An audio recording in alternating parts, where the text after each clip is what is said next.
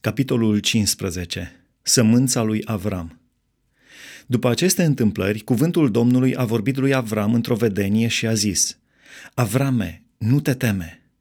Eu sunt scutul tău și răsplata ta cea foarte mare. Avram a răspuns, Doamne Dumnezeule, ce mi vei da? Căci mor fără copii și moștenitorul casei mele este Eliezer din Damasc. Și Avram a zis, Iată că nu mi-ai dat sămânță și slujitorul născut în casa mea va fi moștenitorul meu. Atunci cuvântul Domnului i-a vorbit astfel. Nu el va fi moștenitorul tău, ci cel ce va ieși din tine, acela va fi moștenitorul tău. Și după ce l-a dus afară, i-a zis, Uită-te spre cer și numără stelele, dacă poți să le numeri.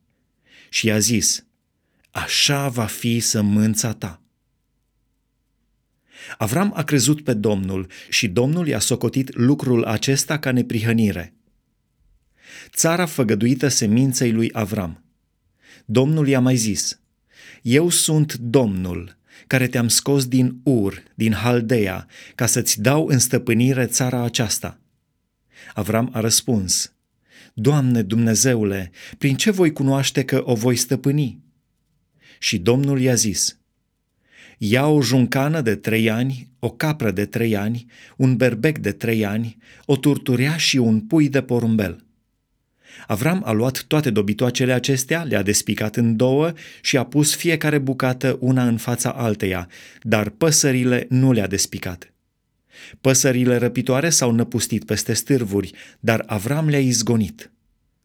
La apusul soarelui, un somn adânc a căzut peste Avram și iată că l-a apucat o groază și un mare întuneric.